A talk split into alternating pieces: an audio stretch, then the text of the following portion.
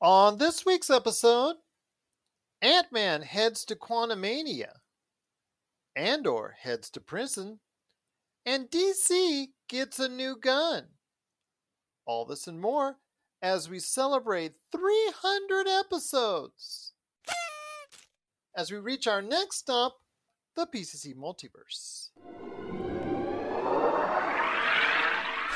Don't be alarmed. The quasi shimmering light before you is a trans dimensional gateway to other worlds, other voices, other thoughts, and other realities. Up feels like down, and down feels like the number seven on a Wednesday morning. Don't worry, that quivering, blood boiling sensation under your eyebrows is all a part of the charm. Welcome to the PCC Multiverse. And we're back with the 300th episode of the PCC Multiverse. This is Gerald Glassford from Pop Culture Cosmos, Game Source, Inside Sports Fantasy Football, and the Lakers Fast Break. We truly appreciate everyone out there listening all of our great shows. And there are 300 great shows in the multiverse and even more of the cosmos. And if you can, while you're doing it, give us a five star review wherever you get your podcasts. Plus, if you can like, share, subscribe, follow, or do whatever it is that you can to support us right here at the Pop Culture Cosmos, Game Source, Inside Sports Fantasy Football, The Lakers Fast Break, Vampires, and Vitae, The Wizards and Wine with Wild Beyond the Witchlight, and all the great things that Melinda and Rob are doing right there for you wherever you get your podcasts. Plus, subscribe to them today on YouTube also, as well, you can go ahead and check out everything that we do at popculturecosmos.com. Also, as well, Pop Culture Cosmos on Facebook. Okay, we have got tons and tons of hours of tabletop RPG goodness right there for you. Back episodes of Wizards and Wine, back episodes of Wild Beyond the Witchlight, back episodes of Vampires and Vitae. Roger is now going crazy with the streaming now for Demolition Force on Mondays plus also the great games that Mitch runs for you right there on the weekend. Go ahead, check it out if you're a tabletop RPG stan, as the kids say these days. I was at a concert this weekend. There was no fan, there were just stands right there for K-pop. So go ahead and check out what they're doing today at Pop Culture Cosmos on Facebook, where you can catch the latest news and trends in pop culture. And if you do all that, it is sincerely appreciated. But it wouldn't be a 300th PCC multiverse without my good friend. She is the mastermind. Don't tell Robbie Ross, but she is the mastermind behind everything that we do regarding tabletop RPGs here at the Pop Culture Cosmos. Also, as well, Vampires and Vitae, Wizards and Wine with Wild Beyond the Witchlight, and so much more. It is my good friend. It is the master of all voiceovers. It is Melinda Barkhouse Ross. And Melinda, I feel like Gerard Butler Yes. without the abs. This is Sparta because it is 300 episodes right now. 300. Yeah. I can't believe it's been over a year already. Absolutely. She was like, ah, I haven't been here a year. So I just hit a random number. I said 247. She's right on there. There you go. There you go. So you've been here a while. Absolutely crazy. Hey, Uh, what Mhm. can I say? What can I say? You like hanging around, you like talking pop culture, and everybody out there, first off, for all the thank yous I've got, and I've got a few coming up, I want to go ahead and first thank you, the viewer and the listener out there that have actually partaken in one of our episodes of the PCC Multiverse. If you, that you have done at some point in time in your day, we are truly honored and appreciative of your efforts in listening or watching to us right here at the PCC Multiverse. Plus, also, not only Melinda Barkhouse Ross, I do have a thank you for her. I do have a thank you for Josh Peterson, my cohort in crime on everything pop culture cosmos. He was here for many of the PCC multiverses. Also, as well, my good friend, Mr. Marcus De La Garza. Want to give him a shout out. Want to say thank you so much for all the time that you spent on this show, plus TJ Johnson, Ben Arnault, Jamie Monroy, all the people who have hosted this show with me for the PCC Multiverse. Cannot thank you enough for stopping by. And Melinda, again, a big shout out to you because you've been here so long. Oh, I'm shocked at the number. Don't be leaving next week because I said that. right. My time here is done. No, no, no. Don't you be doing that. Otherwise, I will say you just started with PCC Multiverse 297. That feels a little more reasonable. Okay, fair enough. This is our new rookie here at the PC Multiverse, Melinda Barkhouse Ross. But speaking of pop culture, we've got a ton to talk about. I will mention that Jeff Svoboda is going to be on the back end of the show. He's going to be talking about his epitaph on Werewolf by Night and also as well She-Hulk. His thoughts on season one of that series for the MCU. What are his thoughts? Do they differ from mine? They do on one show, but don't in another. Find out his thoughts on the back end of the show. Plus, also, well, Melinda and I have got a lot to cover when it concerns all the shakeups that are going on at DC. The big announcement by Henry Cavill. What's going on with that? We'll talk about the big shakeup and movements as far as new bosses, one of which is very familiar that you would know. And in fact, it happened on the same day his Marvel project came around, as far as a trailer for that. We'll talk about that coming up in a bit. Plus, also as well, we're going to talk about Tar with Cate Blanchett. What is Tar? We're going to talk about a movie that is possibly also, like we did last week, a front runner for the Oscars. We'll talk about Tar with Cate Blanchett. That's coming up in a bit. Andor Episode 8 reminds me of a George Lucas project a long way back. We'll talk about what project that is coming up in a bit. Plus, also as well, Call of Duty players, you know what time it is. It is time once again for a new IP, a new iteration of the Call of Duty franchise, the franchise which you love so much, the franchise which is getting an uproar from Sony, not letting Microsoft live it down for the possibility Call of Duty may sometime down the road end at some point in time their streak on Sony, but that's not for now because Call of Duty Modern Warfare 2 hit store shelves this weekend. So we'll talk about Call of Duty Modern Warfare 2, the current thoughts on it, the reviews, and what its score is. We'll talk about if you should go out and get Call of Duty Modern Warfare 2. That's coming a bit, a bit, but my friend, I will tell you that there's a lot to talk about when it concerns the Marvel Universe because Marvel did something very unusual. They debuted not one, but two trailers for upcoming projects, with still, of course, Black Panther Wakanda Forever coming in just a few weeks. And they actually had the premiere for that, and the first reactions are very good indeed, from what I hear. But your thoughts on these? We'll start off with the first of the trailers that came out, and that was Ant Man and the Wasp Quantumania, which is the third Ant Man movie, which is coming out on February 17th of next year.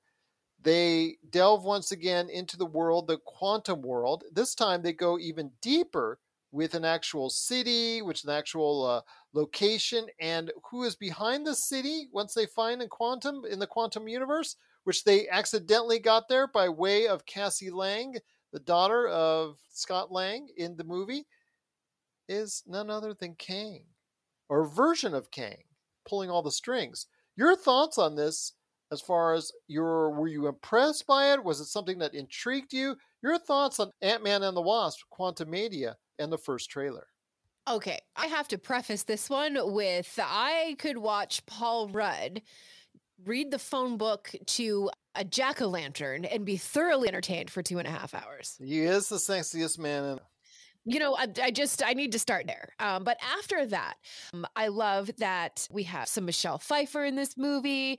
I'm very intrigued by it, and um, you know, it's I, I don't know if it's enough to get me into a theater yet, but it's it's right there. I'd like that's how interested I am after watching the trailer. I'm like, okay, maybe maybe it's Ant Man. Maybe Ant Man is going to be the one to finally get me back into that theater. Well, you may change your mind on Paul Rudd in the phone book after you watch Halloween: The Curse of Michael Myers that he did in the 1990s. So you know, just saying because it's that time of the season. So yeah, if you actually can go ahead and tolerate him through that, then I will probably believe you on the phone book thing. But the sexiest sure, man sure. there. He is actually uh, someone who's still a much beloved character. And I was actually talking about this on Jeff Svoboda's show, the MCU's Bleeding Edge, when I appeared on his show this week in regards to the fact that this is a much beloved franchise within the halls of Marvel. It is not a much beloved franchise with general fans because the dollar amount and the fact the popularity of it has not reached the heights of the other movies within the Marvel realm, the Thors, the Iron Mans, you know, the Guardians of the Galaxy, what have you, all the top names there. It has only achieved a certain level and not gone beyond that. This movie looks really good. This trailer looks really good and inviting. It was it was actually uh, set to the music of Elton John's uh, Yellow Brick Road, which I thought was an outstanding choice. And, you know, that was very prophetic the way they use that because they go off the Yellow Brick Road in a sense in this movie. So I'm really looking forward to it. We're wondering how Bill Murray, you know, even though, yes, I know he's being canceled at the present time, but he is still in this movie, how his character is being utilized. I'm assuming it's a bad guy. I heard rumors that it's based off a bad guy. So that is not going to be a stretch for him at this point in time. I'm still interested to see how Cassie Lang is being developed because she is going to become a young Avenger. So she gets the purple suit in this film already, as we've seen in the trailers. It's just really interesting the way that they're doing it. This hopefully will be the film because will probably be the last Ant Man and the Wasp film. This hopefully will be the film that will finally get Ant Man and the Wasp out there in massive popularity to the level that I think that they deserved and I know that the reason why that that Marvel's stuck with them is because they've always believed in Ant Man the Wasp, and hopefully their belief will finally come. I actually I, I hope that their belief in them will finally pay off with a big hit for Marvel. That's the hope for sure, because you know when you sit through, gosh, three now Thor movies that were just, eh, A couple of those that were real bad. There's been four, um, by the way, total. Yeah, right? But the first one wasn't too bad, right? I don't uh, know. I remember falling was, asleep. But... The first one was eh. The second one was yuck. The third one yeah. was the one that people like, Ragnarok, and then the fourth right. one. Let's not just go there. Yeah, we just won't talk about that one at all. But you know, you have Thor with these movies, and then people just automatically go out and see it because it's a Thor film, right? But, or an Iron Man film, or yeah. a Captain America film. Right. But the Ant Man movies have yet to disappoint.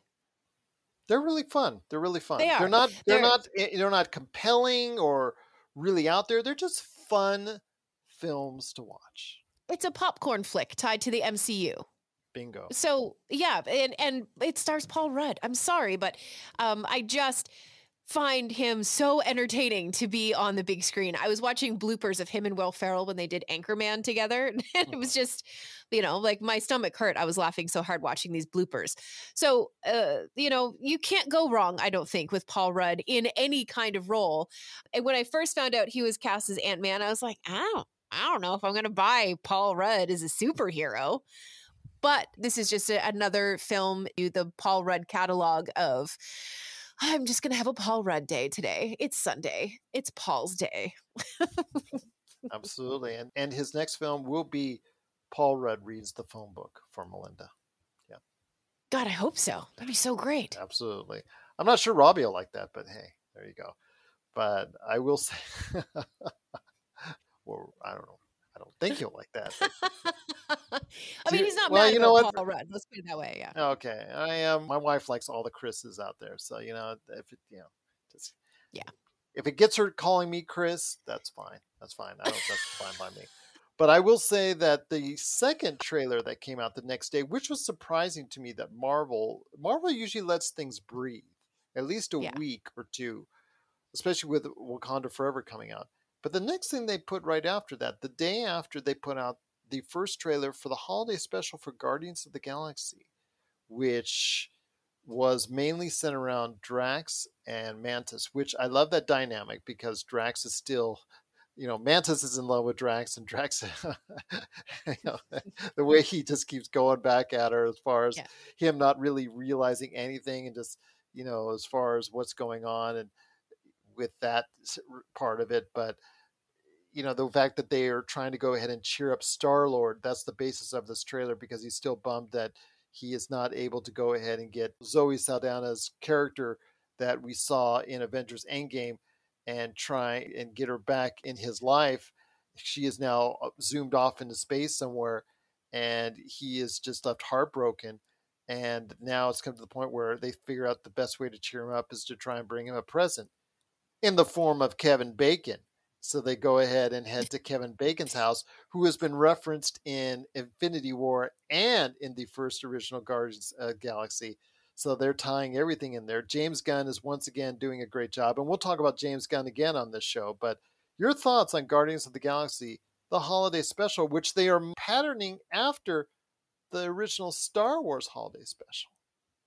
Oh, that's interesting. In a much better, much more positive way, I should say. Sure, sure, yeah. I'm here for anything that gives me uh, a jolt of Christmas without having to watch the Hallmark channel. Yes. Not that I have a problem with the Hallmark movies. Please don't get me wrong. I do indulge.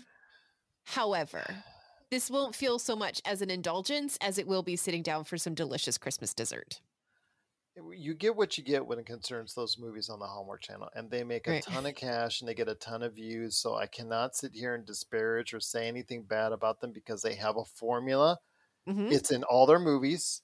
You mhm. know what's coming. You know when it's coming. You know what's going on. You know who's going to get with whom. You know who's going to end up with whom by the time the credits roll.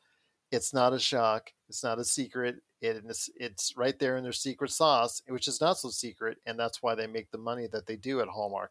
That's why they continue. That's why if cable ever dies, there's just going to be the standalone station of all Hallmark Channel as Hallmark, far as yeah. yeah, because the, you know there's going to be always people wanting to watch that. But I will say that this is something that I think is going to be really cute. Something that is going to be what maybe 45 minutes long, maybe an hour long at best, and something again it's a special presentation that they modeled after the old. In fact, the the graphic design that you actually first saw in Werewolf by Night is actually modeled after the old CBS special presentation logo and actual just the whole theme and all that was going on.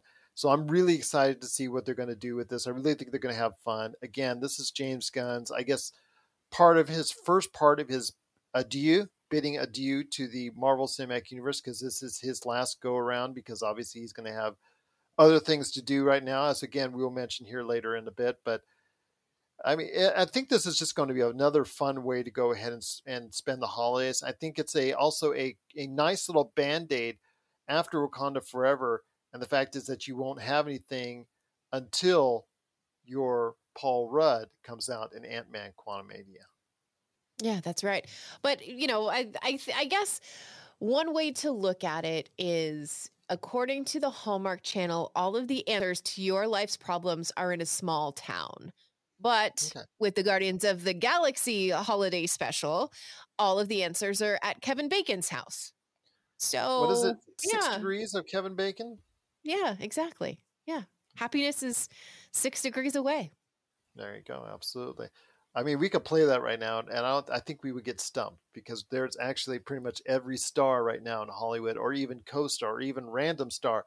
You could probably take six steps or less to Kevin Bacon. So yeah, Yeah, I feel like you could get to Kevin Bacon a lot quicker than I could, though. It's very strange. Yeah, that's true. Uh, like that's the true, the but- whole game. Yeah, I, I just feel like you could get there much quicker than I could. Anyway, Oh yeah, yeah, yeah. Oh yeah, yeah, yeah. Oh yeah, yeah. Oh yeah, yeah. Footloose. Yeah. Oh yeah, yeah, yeah, yeah. Oh yeah, yeah, yeah. That's right. He's next man. Yeah, yeah, yeah, yeah, yeah, yeah. Okay, yeah. That's Mhm. probably true. Yeah, we'll play it that's good or sometime. It'll be fun.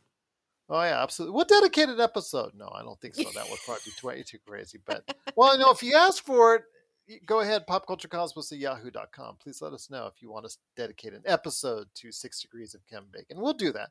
We dedicated part of an episode to Wordle, so you know what?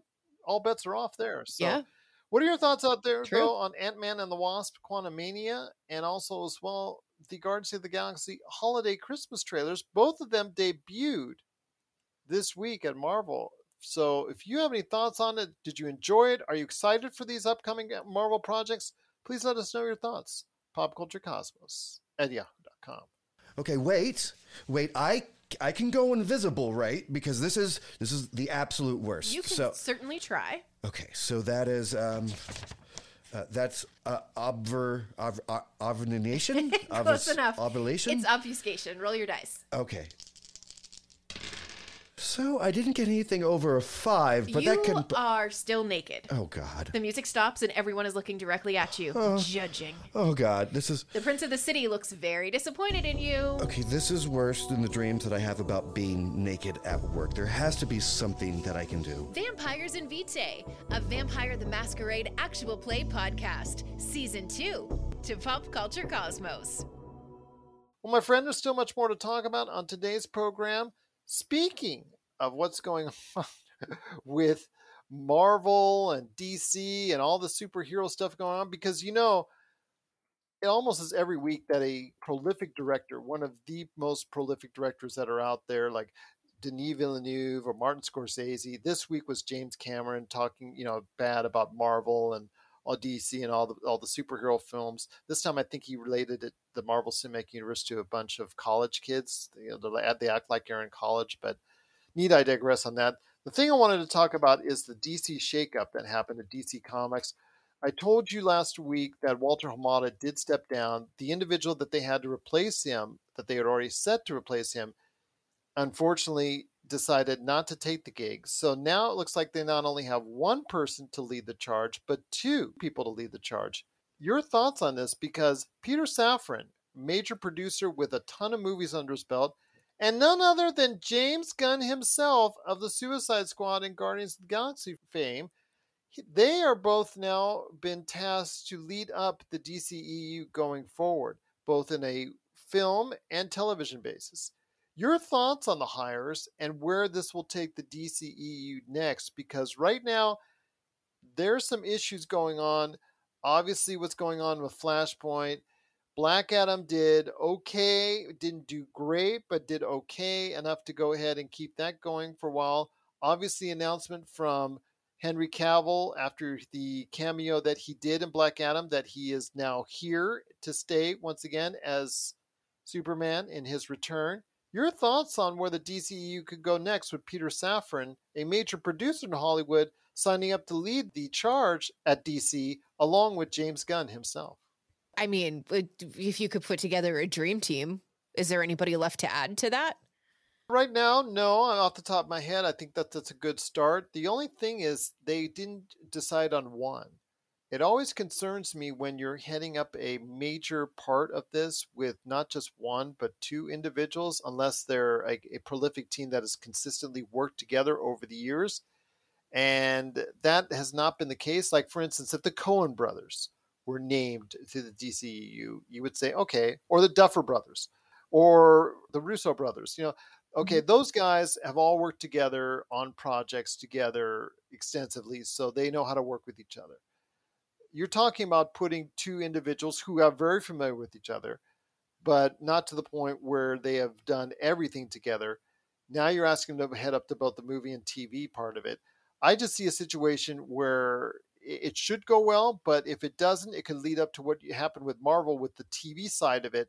The TV, the head of the TV, and that other side, as far as non Marvel film stuff, being let go and letting Kevin Feige just overrun everything, oversee everything from going on forward. I just, I just not sure when I see two people doing the job that I think one should be doing.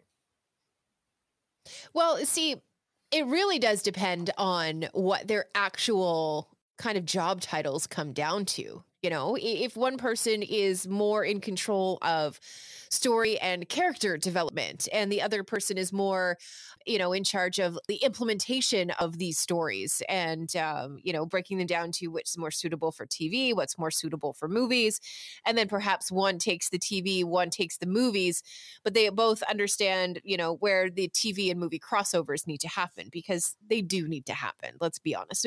Fans, yeah. because of Marvel, now have this kind of expectation expectation. And when you don't deliver on that, it feels like a letdown. It feels like you've been sloppy. It feels like you haven't done your homework. Assuming that everyone gets to behave like a like a like a grown up and let's face it that's the hardest thing to do sometimes is to act like an actual grown up uh, and set an ego aside and be able to sit down and uh, you know get down to work and, and really try to hammer out something you know, worthy of fans who've been just waiting and waiting and waiting for DC to put out something that is consistent and interesting. And I think that these two names attached, giving me a, a breath of hope, at least. So I will go ahead and hit this up to you right now. So let's say Okay. you Mhm. and Robbie Ross, the Rosses together, were Mhm. named as the heads of DC and the DCEU. So you're in charge of all movie and television production going forward for the DCEU. Where would you start? And what would you do? Well, the first thing I would do is cast myself as Batman. No, I'm Nice. kidding. I'm kidding. No, of course not. But You go around there fir- practicing, I'm Batman. I'm yeah, Batman. absolutely. Yeah, I, you know, I may rename my bathroom the Bat Cave. I don't know, but there's a few things I think that I would try to do. I think that the Bat flick, you know, I, I know a lot of people had a lot of problems with Ben Affleck as Batman, and I know, but I, I liked him. I didn't. I didn't I- think he was yeah. bad. I, I didn't didn't- think he was either. You know, I, I feel like every actor who is cast as Batman is either stronger as Bruce Wayne or as Batman. You know what? Christian Bale kind of knocked the socks off of that role, to be honest. But I digress. I think that I would start with a couple of things that were Batman centric, and I would start a couple of things that were very Superman centric. And once I had those kind of established and a few storylines set up, then I would start to add uh, other characters. I, I would look at doing like a Robin film, even. Then, you know, you have Wonder Woman who has been successful and who has not been successful. You know, she has uh, some room to grow and uh, some story to tell there. So, you know, I, I would probably start looking at that kind of thing. Does this need to be a complete and absolute reboot? Is that what the role of Black Adam truly was about, as being a new starting point for DC? That's the question that I have, and I'm excited to see, uh, you know, where these two guys are going to kind of drop the mic, so to speak, and, and really kind of dig in and, and get down to work. One of the things I would do is I Mhm. would focus in on how the TV side of it is going to evolve your DCEU and not just put side characters like Peacemaker, which actually that series did well for HBO and HBO Max. I'm not going to Mhm. slide that in the least. And I know that they have a Commissioner Gordon series with Jeffrey uh, coming on the way, and then also they have a Penguin series that's coming on the way. So I Don't know forget about have, Batman's butler. yeah, well, that one that's true. Pennyworth, but Pennyworth has been out in different forms. It was on Epix, I believe, for a while before it switched over to HBO. So Right. that's been, yeah, he's been out for a little while, and I'm not sure he's that show is large enough to go ahead and move the needle for DCEU fans. I think that it was presented on a small stage, and even though it's on a bigger stage now, I still think it's going to be, you know, thought of in a small sense because of where it started and where it emanated from. I, I, I don't equate it to the same way that, for instance, like Cobra Kai, because Cobra Kai was first a YouTube show, and YouTube is still a major platform for views in and of itself before it got on Netflix. But I, I digress. I think I would focus in on trying to build the TV side of it because of what eh, help HBO Max needs at this point in time. Because we thought they were doing really great heading into 2022, and I, I the wool was pulled over my eyes because of how bad that they ended up doing financially in the first part of the year and all the cuts that they made since. And Mhm. I really think that the DCU, the story and foundational building can be done better on a TV platform, which is what they need to help them grow. I, I liken it to like a tree. Have a nice foundation. Make sure it's fertilized and make sure it's watered real good as far as on the bottom end first, so that it can grow into something strong on the top end. And I really think that maybe they should focus on that and just stick with the uh, the Aquamans and the Jokers of the world that get them enough money to go ahead and satisfy them before they go ahead and redo the entire Flashpoint universe in one swoop. That, especially with an actor that could obviously get up to 25 years in prison for burglary here, eh, which he's currently on trial for. So I just think right now that that I would first focus on the television end of it try to build characters and stories that are going to help blossom the DCEU and uh, put it in a place that it can grow into something more satisfying for viewers going forward. Yeah, I agree with that. See, we could work very well together. I can flesh out the the storyline for movies, and you can take over the TV side, and we'll just they're just the ghostwriters for us. It's it's us behind the scenes. There you the way, go. So the new new heads of DC are Melinda and Robbie Ross, and of course me, Gerald Glassford. We are the new heads of DC. All right, there you go. No, I'm kidding. Yep. The actual new heads of DC are Peter Safran and James Gunn. They both have a long resume. Of course, James Gunn has been very successful within the superhero realm, and I'm very excited to see what both are going to do, especially Kevin Feige. He was very supportive of the decision that was made by James Gunn to go ahead and take that slot and said, you know what, I'm going to be first in line to go ahead and check out anything that he does in the DC universe. That's the type of rhetoric you want to hear. That's the type of rhetoric, and I know you're a PlayStation fan, but that's the type of rhetoric I hear Phil Spencer say all the time from Xbox, even about PlayStation stuff. He's always very complimentary on Nintendo and Sony whenever he can. And I think the same goes here. And again, this will lead hopefully for fans to go ahead and just appreciate good stuff going forward from DC and Marvel, especially DC now going forward. Share us your thoughts if you think this is the right move for DC going forward. Please let us know. PopCultureCosmos at yahoo.com. Well, coming up next, it is Jeff Sabota from the MCU's Bleeding Edge, his thoughts on She Hulk. And right after that, Melinda and I are going to be talking some Call of Duty, Modern Warfare 2, and or Episode 8. And what is Tar with Cate Blanchett? Could this be the vehicle that gets her an Oscar? We'll talk about that coming up after the break. This is the PCC Multiverse. Action Figure Adventure is back with season two, and we're going further than ever before, checking out more toy stores than ever before, and seeing more incredible, iconic, and noteworthy pieces than you could possibly imagine. Once again, Jay grapples with how to build the ultimate action figure auction to support critically and terminally ill kids in need. Along the way, we'll chat about holy grail figures, perfect action figures, and showcase some incredible toy collections. Action Figure Adventure Season 2 7:30 p.m. Eastern on Jinx TV Canada. And we're back with the show. It's Gerald Glass. We're coming right back at you here at the Pop Culture Cosmos. Thank you so much for watching and listening. Truly appreciate it. It is She Hulk.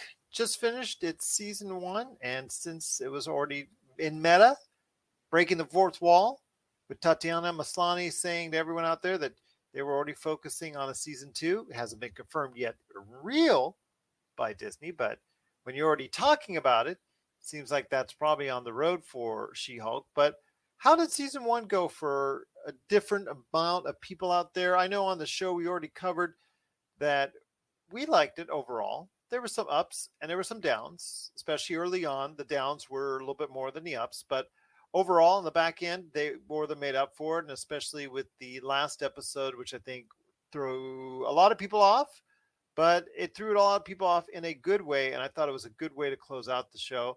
But here today to talk about She Hulk and also Werewolf by Night is an MCU fan indeed. You got to go ahead and check out what he's doing today at the MCU's Bleeding Edge. As always, it is Jeff Sloboda. And Jeff, thanks for coming back on the show. Good to have you back aboard talking Marvel once again. Yes, sir. I'm very humbled. I'm very happy and always looking forward and excited to have a chance to actually record with you, my friend. Absolutely. Now, I have been catching your social media during the processes of She Hulk and how it played itself out. Did no, I do, no, Gerald? You had some very expressive opinions on it. I will, I will leave it at that. And it seemed like She Hulk was not going the way you wanted it to go. But your thoughts on this, my friend, because again, you had some definitive, different ways as far as you expressed your anger and you expressed your like for what was shown in ultimately in She Hulk season one? Well, I mean, what can I say? Uh, you know, you pretty much sort of, I mean, already put out there kind of where I was at with She Hulk, which was, I guess it was probably from episode one through five, I felt pretty good about it. For some, I'm glad you enjoyed it. See, that makes me feel good that you enjoyed it because I really thought there was some poor execution in those early episodes, especially on the writing side. So I'm glad you found some things in it that I couldn't see. Well, you know, look, I, I mean, you know how it is, Gerald. You and I find a lot of common ground on a lot of stuff with Marvel and, and stuff in general. And then at the same time, we're both mm-hmm. individuals and we both like certain specific things. And so I think it's just natural between me and you and, and our friendship and whatnot. And as, as, as creators, entertainers, yeah. that we're going to take certain things out of these series that, like, you know, that I might, you know, as opposed to you and vice versa certain things might stand out more for you or connect more for you than like than with me. What I found interesting about She-Hulk personally in the first five episodes, what I enjoyed it was I liked the dynamic of the fact that it was another sort of ballsy attempt a la WandaVision with Kevin Feige and Marvel Studios to do something different, right? Mhm. Push the paradigm. Yes. You know, you know, do, do something different. Go outside of the box and experiment. And look, I mean, hey, when you're going to dominate completely and monopolize essentially the entire like movie industry and now TV and streaming too, at that point, uh, you know, like when you are the zeitgeist, at that point, like you've got to be, you've got to diversify. You have to evolve. I mean, what else are you gonna do? And I respect that. I, I, I, I, you see, you have to, you have to see that coming logically. So no, I liked it. I thought it was great. Listen, I feel the same way I did about Moon Knight. Tatiana Maslany killed it as an actress in the, in the She-Hulk series. She did. She was great. She was great. Great actress. Uh, that I can agree with Very you. Oh yeah, very multi-talented, very multi-layered, very capable of doing a lot of different stuff. She can be funny. Her comedic timing is great. She has a very organic type of uh, type of, of acting and whatnot that's very very easily to connect connect with, I guess, on a human level. I prefer the Jennifer Walters version than the She-Hulk version personally, but that's okay. It is what it is. I like the whole dichotomy of where they were going with almost like a a la Moon Knight type deal, where she was having that sort of inner dichotomy where she was struggling between accepting being She Hulk, right? Or like fighting it, right? And wanting to remain Jennifer Walters, the attorney. And you could see it sort of in the way that she was kind of um, almost not even taking some of like the the superhero legal stuff not even seriously at times. Mhm. Did you detect that a little bit that she was kind of whatever about almost some of that stuff? It's that's a period of times, but then again, that's her character. She was the first one in the Marvel Cinematic Universe to break the fourth wall, and and for me, because of that, it was hard for me to take anything seriously going on in the early episodes. The first episode was great, but then that's because of the dynamic she had with Mark Ruffalo. Episodes two through five, like you said, for me, it just didn't seem like the writing was up to par because again you know if she's going to be doing a lot of that fourth wall breaking she has to go ahead and provide or get some type of, uh, foundation as far as from the writers to go ahead and create good stories in order to support that. Unfortunately she got some run-of-the-mill lame comedy law platforms and sometimes it wasn't executed well or without thought. And the only thing that they could really save it okay let, well let's bring wong back in here to go ahead for a cameo to save the day. Or let's bring tim roth back here in to save the day as far as bringing this episode around. And i felt bad at first for tatiana maslany's character because of the fact that she wasn't able to go ahead and showcase the dynamic between Jennifer Walters and She-Hulk in a way I thought that was befitting of her and and what she can really do and showcase as an actress. But it's hard to be serious or take anything seriously on in those early episodes because she's breaking the fourth wall so much.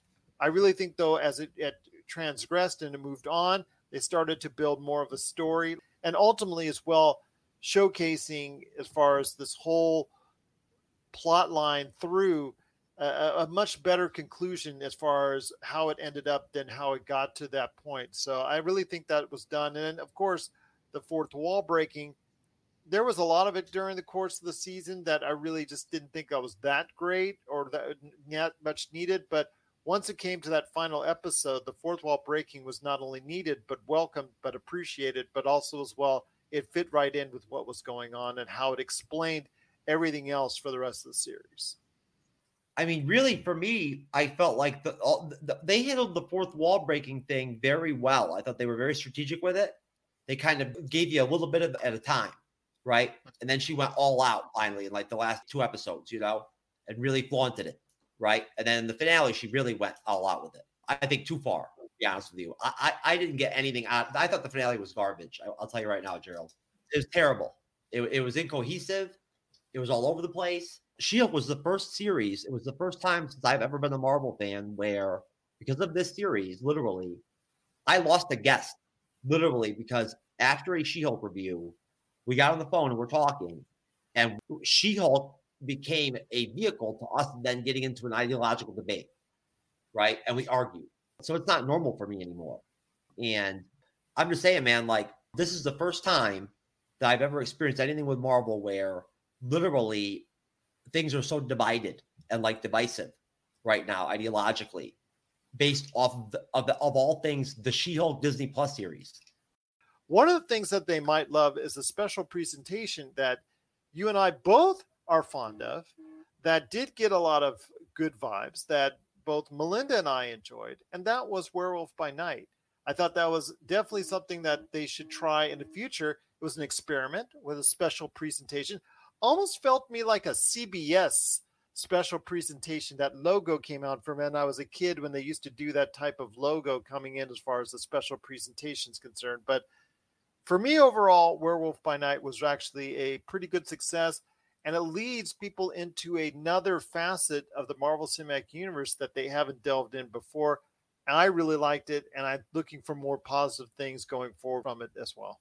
I am too. And, you know, honestly, what better way to rectify the She Hulk series than to bounce right back, right? And drop something as, as freaking good and, and, and well done and well produced and well written. And I mean, you know, just overall I mean, honestly, I don't think there's a single flaw in that single TV movie or whatever you want to call it, that special. Yeah. You know, like literally, I mean, it is less than an hour in length. And no joke, I don't think that during the entire time I got bored at all watching no, it. I was entertained really the entire time. And they did so many different things. It reminded it kind of reminded me of Ms. Marvel in a way, in that they added a lot of different stuff. And I guess then again, Gerald, that's again because of the fact they are going into the horror, like the monster genre that gives them different options. They can go in different directions, different tropes, right? That they that they maybe couldn't before. And I'm excited about that. We've we've talked about this. You know, I'm a big fan of the Midnight Suns. I'm all about the Midnight Suns. I love yeah. Ghost Rider. I love Johnny Blaze. I, I love the Punisher. I love friggin' Morbius. You know, I love all those supernatural characters. I love Doctor Strange's role, right? With all in that universe, with Blade and everything and whatnot, and how he rubs elbows with those type of characters. And I'm looking forward to seeing Benedict Cumberbatch like be a part of that monster verse wing of the MCU that's coming up and sprouting. That's why I wouldn't be surprised if they've already probably locked him down for like seven or eight or 10 years or something, probably. I wouldn't be surprised. But once again, it's the MCU's Bleeding Edge. Please go ahead and check it out today on Facebook and, of course, YouTube, Twitch, the whole nine yards. Check it out on as far as social media. It's the MCU's Bleeding Edge. Well, Jeff, appreciate it as always. You stopping by, talking MCU. There's Wakanda Forever. There's the Guardians of the Galaxy holiday special. That's still on the way. But no series like you were talking about until March. Gonna go through any withdrawals until then? Now, Namor looks great. Love the attribute pick for Namor. Love it. And I'm telling you something too. Honestly, I think that overall, Black Panther 2 is going to be great. I really do. I think it's gonna be an awesome movie. And hey, you know what? Look, there's always good stuff to watch on TV and whatnot. And look, hey, I still haven't even finished all the Netflix series, the Marvel Netflix series. So I've got to catch all that up anyway. I got to watch The Boys. So this will give me a break. There you go. Absolutely. Got to go ahead and check out The Boys. Season three was a pretty good one. Season one and two, of course, were really outstanding as well. So yeah, definitely got to go ahead and check it out. But you have got to go ahead and check out today the MCU's Bleeding Edge. Jeff, great to have you on the show as always. Looking forward to your return right here at the Pop Culture Cosmos. If you're in the Las Vegas and Henderson areas and are looking to buy, sell, or trade the best in classic or current video games and pop culture collectibles, there's no better place to go than Retro City Games. From Xbox to PlayStation, Nintendo to Atari, the great crew at Retro City Games provides the best place to go for all your gaming options. Stop by their two awesome locations in Henderson and also the Las Vegas Strip, or follow Retro City Games on Facebook and Instagram for all the latest deals and new items. Without a doubt, there's no better place to go for your gaming needs than your friends at Retro City Games. For the latest news and information, analysis and opinions on the Los Angeles Lakers and the NBA, check out the Lakers Fast Break podcast today on wherever you get your podcasts.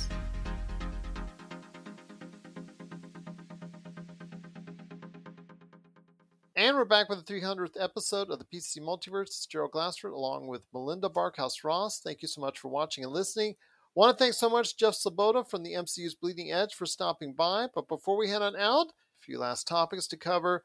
Wanted to hear your thoughts on this Tar. It's been in limited release, but it gets expanded this weekend with Cate Blanchett is heading up as a role as far as a conductor in an orchestra, and she's really just fascinating as far as what I've seen the, the trailers and, and sneak peeks so far. It has actually earned a lot of praise and actually up for a lot of awards already with the Gotham Awards in New York, I believe, if not mistaken. That's already garnered a lot of acclaim, and she it actually that movie is actually uh, up front as far as leading the nominations for that. She is obviously, in my opinion, one of the front runners already for a Best Actress nomination for the Oscar for this performance. Your thoughts on Tar with Cate Blanchett? Well, I mean, it, it's Cate Blanchett. Uh, what on earth are you possibly going to say to deter people from wanting to go and see this movie? You want to talk about one of the most incredibly talented actors of our time. I think you can absolutely pencil in Cate Blanchett right there. Mm-hmm. I love that she is taking on this role. I think that you know Lydia Tar, who is who she's portraying, the real life conductor extraordinaire, who's one of the been the major forces of music of this past century. I think that orchestral conductor. I don't even think that that's correct, but what it takes to be a conductor in front of an orchestra and being able to control that many instruments and have your vision of the sound that they produce be what the audience hears and absorbs. That's not really something that we've seen turned into a story. And I'm very intrigued by this one. And not just because it's Cate Blanchett, but also because I, I think that this is a, a, very compelling story. And I think it's one of those stories where you're really going to stay with you for a little while.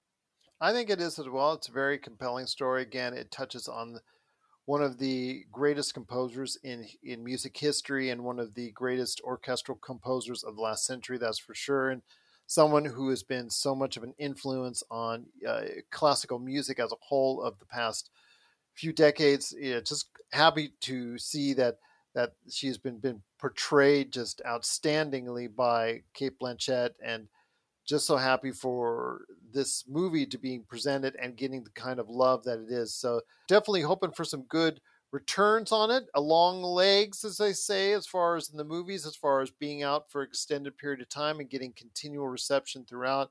So we'll see what happens. Currently, I believe holds a 90 on Metacritic is the last time I checked out. Uh, it's obviously getting great acclaim, and again, is leading up to nominations for the Gotham Awards. So that's very compelling in and of itself. So definitely want to hear your thoughts out there. If you're going to go ahead and get a chance to see Tar with Cate Blanchett, I think that it is going to be one of the movies people are talking about for Oscars and at least one of the more important performances and obviously a contender for not only Picture of the Year but Best Actress for Cate Blanchett. So we want to hear your thoughts on Tar. If you're going to go ahead and check it out, please let us know. PopCultureCosmos at yahoo.com. Well, I checked out Andor episode 8 right now. It just focuses on what happened with Cassian Andor and the fact that he got captured by the Empire, but under a different name and identity, so no one knows it's actually him. He still has the money from the heist hidden away on a, on a vacation planet he was actually hiding at and ended up getting arrested uh, under, under another identity. He gets sent to a penal colony working in a factory and who's in charge of his unit that's eh, he's making actual products for in a factory for the empire as far as stuff that actually will be used by the empire probably against the rebels and other people and other innocents that are out there that only the empire can do but who is leading up as far as the crew chief behind all this? None other than andy serkis himself. It was a surprise out of left field and this was so interesting. See, he's also an inmate like Cassian Andor, but since he has a short time, less than a year left on his sentence, he has now been promoted to the point where he is actually overseeing these other prisoners do the manufacturing. But the thing I want to touch on is the sound design and the visuals of this episode. First off, the music was very Blade Runner ish, but also at times distorted intentionally as far as on one side of the glass or the other for an interrogation scene, but also as well from just the way they at times correctly and timely distorted the music and distorted voices to go ahead and sound appropriate to what was going on there. But the look and the feel reminded me so much of George Lucas's one of his first projects. I think it's THX that starred Robert Duvall. It actually was, I think, was a class project for him at USC.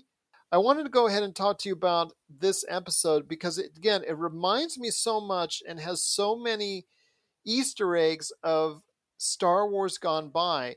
Your thoughts on this? Because, again, this could have taken a very mundane episode about him and a penal colony making gears or whatever engine parts for whatever destructive force or destructive tools that the Empire is going to use it on. But instead, did it in such a quirky way and did such an interesting way and also the fact that the rebels that are out and about trying to find him at the same time the empire is still trying to find him. All these sides are still trying to find them not knowing that he's actually been caught by the empire and on this penal colony. All this tying into each other makes it for a very interesting episode.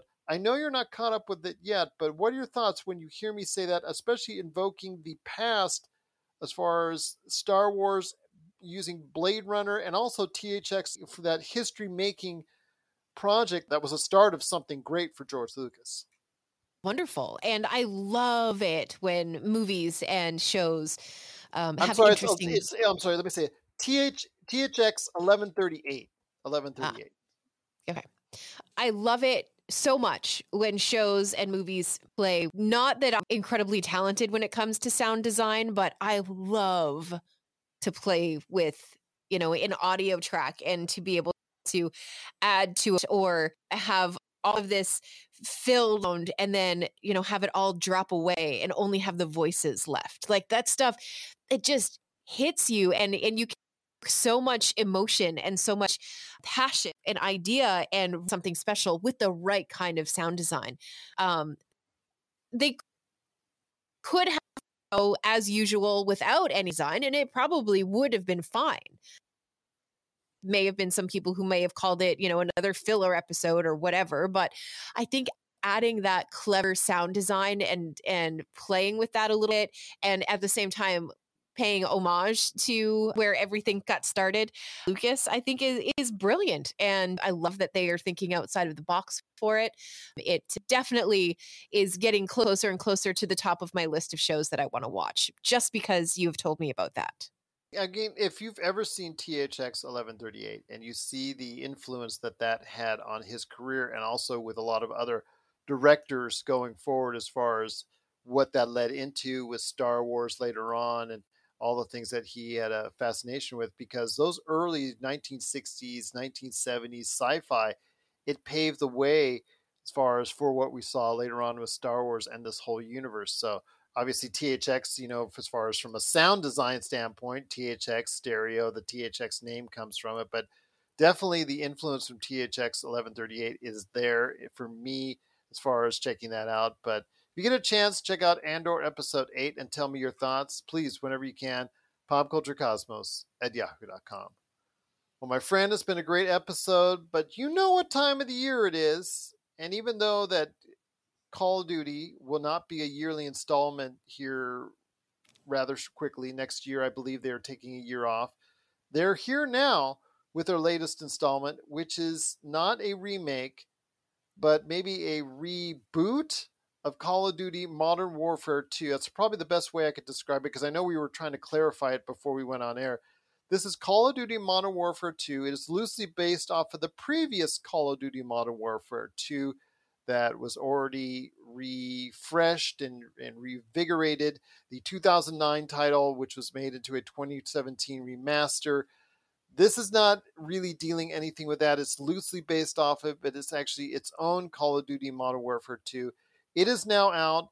A lot of people are interested, of course, in the multiplayer aspect. The single player aspect, the graphics look outstanding, but the story is a little lacking for most people. I see the scores are like middling as far as the single player campaign is concerned, but the effects, these graphics are, are second to none really looks good. And of course, the multiplayer looks as fast as ever. Your thoughts on Call of Duty Modern Warfare 2 before we head on out?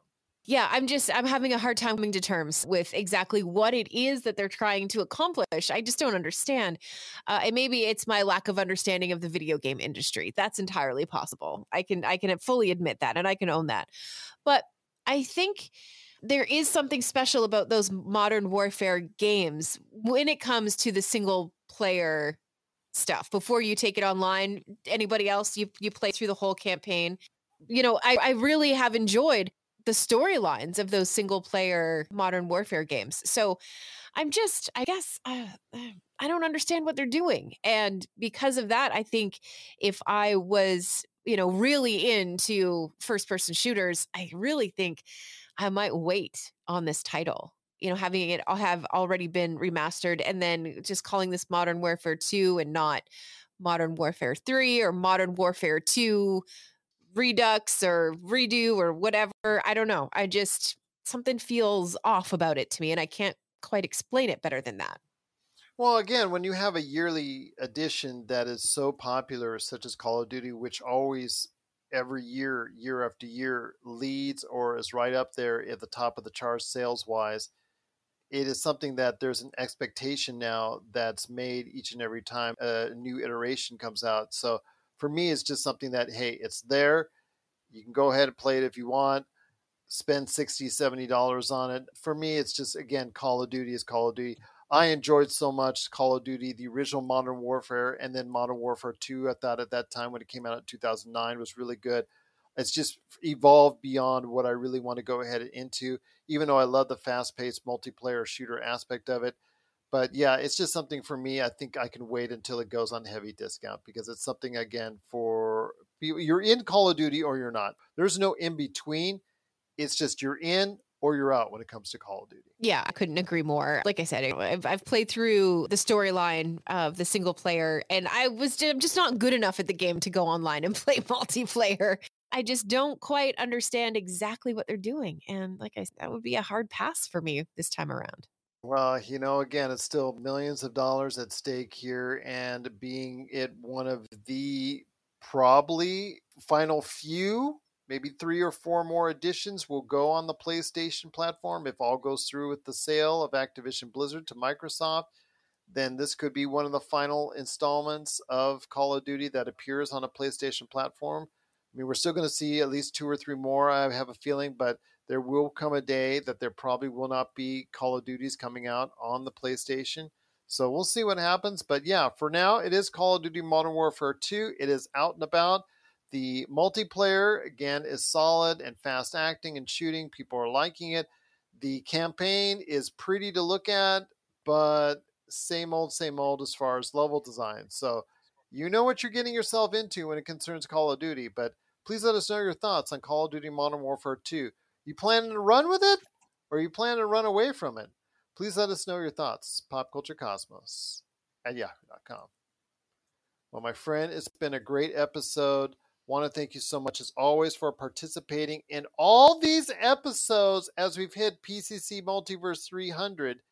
Any last thoughts before we head on out? Gerald, honestly, buddy, a huge congratulations on 300 episodes. Seriously that's such a huge accomplishment and something that i know you take a lot of pride in the show and this is it's truly an accomplishment and something that you should be super proud of. Way to go.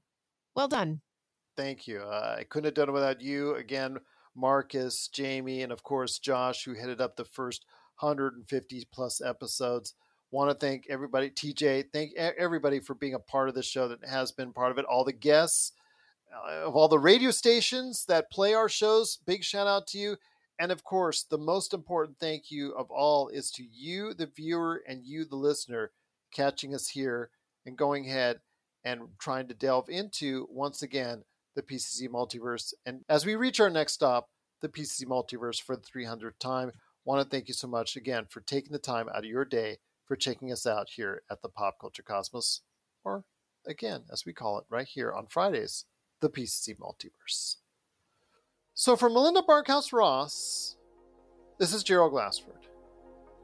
For the 300th time, it's another beautiful day in paradise in the PCC multiverse. We thank you for listening. And here's hoping you have yourself a great day.